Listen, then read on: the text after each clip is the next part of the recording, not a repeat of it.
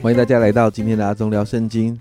让我们今天用一杯咖啡的时间，我们聊聊圣经，轻松的来看看神对我们所说的话。今天我们要来读《沙漠记下》第十五章。那在今天的进度里面，我们看到亚沙龙他正式叛变了。在一到六节提到亚沙龙在预备所有的一切，这就好像我们在看宫廷剧一样啊，他在积蓄自己的实力。那在第六节，我们看到以色列人中凡去见王求判断的，亚沙龙都是如此待他们。这样后面这句话很有趣，亚沙龙暗中得了以色列人的心。我们看见他好像用了一些计谋，好像把整个人心就转到他这边来。接着七到十二节，我们看到亚沙龙觉得时机成熟了，他就开始动用群众的力量，拥他为王。在十二节，亚沙龙献祭的时候，打发人去将大卫的谋士基罗人亚西多佛从他本城请了来。哇，这个人是很重要，这个我们后面会提到。于是叛逆的事派甚大，因为随从亚沙龙的人民日渐增多。我们就看到亚沙龙很会运用舆论的力量，很像我们现在在看啊，我们现在的政治状况的时候，常常舆论是很多政党。他们要学习哈，不能用学习很奇怪，就是要他们试着去操弄的。亚沙龙就很会做这样的事情。如果或许亚沙龙在现在，他可能会有一个非常坚强的网络军队哦。那你看到大卫发现了这个危机，在十四节，大卫就对耶路撒冷跟随他的臣仆说：“我们要起来逃走，不然都不能躲避亚沙龙了。要速速的去，恐怕他忽然来到，加害于我们，用刀杀尽合成的人。”大卫意识到这个危机之后，他就带着全家逃跑。这是他的人生第二次因着有生命危险来逃跑。而在这个过程的里面，大卫真的很辛苦，因为这是他的儿子，而他的儿子却成了追杀他的人。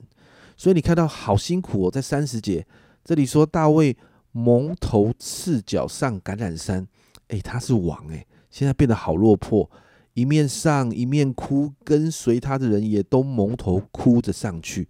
你看到大卫整个包含跟随他的人都陷入了一个困境，这时的大卫不再是大家所认识的勇士，在这个地方，大卫成了审判之下的大卫，在神的审判之下，他的王位有被夺去的可能。神在他家里兴起那个祸患，就好像先知拿单说的，大卫正处于一个动荡、一个困境的里面。而当大卫面对这个审判的时候，大卫仍然看见神在，虽然这整章没有提到神主动做什么事，但我们看见神对大卫的应许没有改变。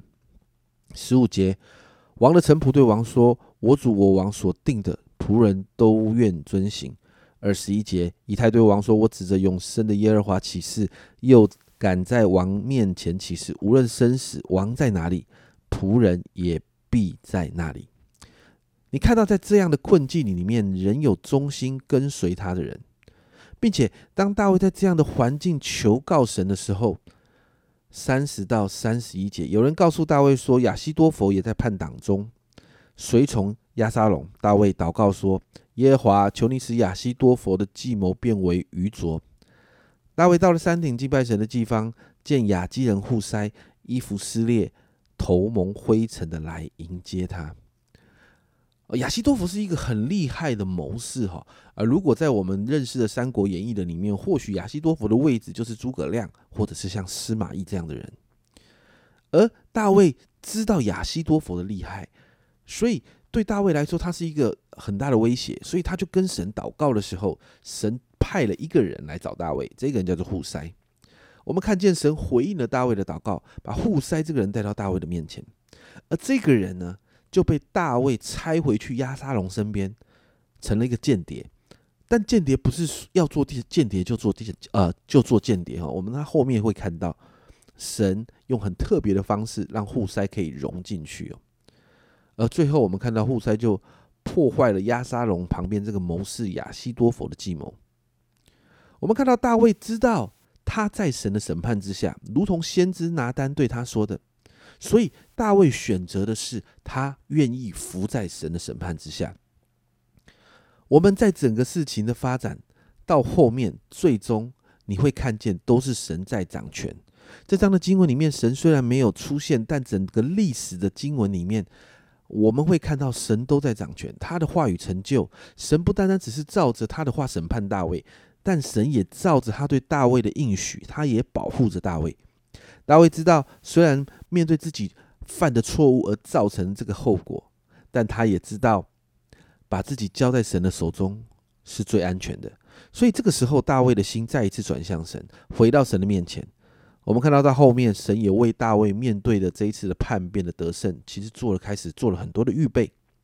因此，今天我们看到，其实我们可以放心的把我们自己交在神的手中，即使在面对自己造成的错误的结果，但只要我们愿意回到神的面前，让神重新掌管我们的生命，那么我们就会再一次看见神的手介入在我们的困境中，再一次进到神超自然的保护里面。因此，我们为我们自己来祷告，特别是如果你正在难处当中的祷告，你可以把自己交给神，让神完全来接手这个困境。我相信我们会看见神的安排，我们会看见神的介入，我们更会看见神超自然大能的彰显，让我们可以突破现在的困境，看见一个不一样的局面。我们一起来祷告：主啊，我们真知道你是掌管一切的神。主，我们真知道，就算主要我们犯错，我们甚至得罪你。主要当我们愿意回转的时候，神，你在我们所犯的这些错误里面，你仍然掌权。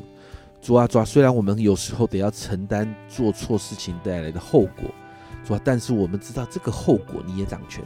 主啊，因此我们向你来祷告，主啊，主啊，帮助我们的心开始可以对你有一个安心。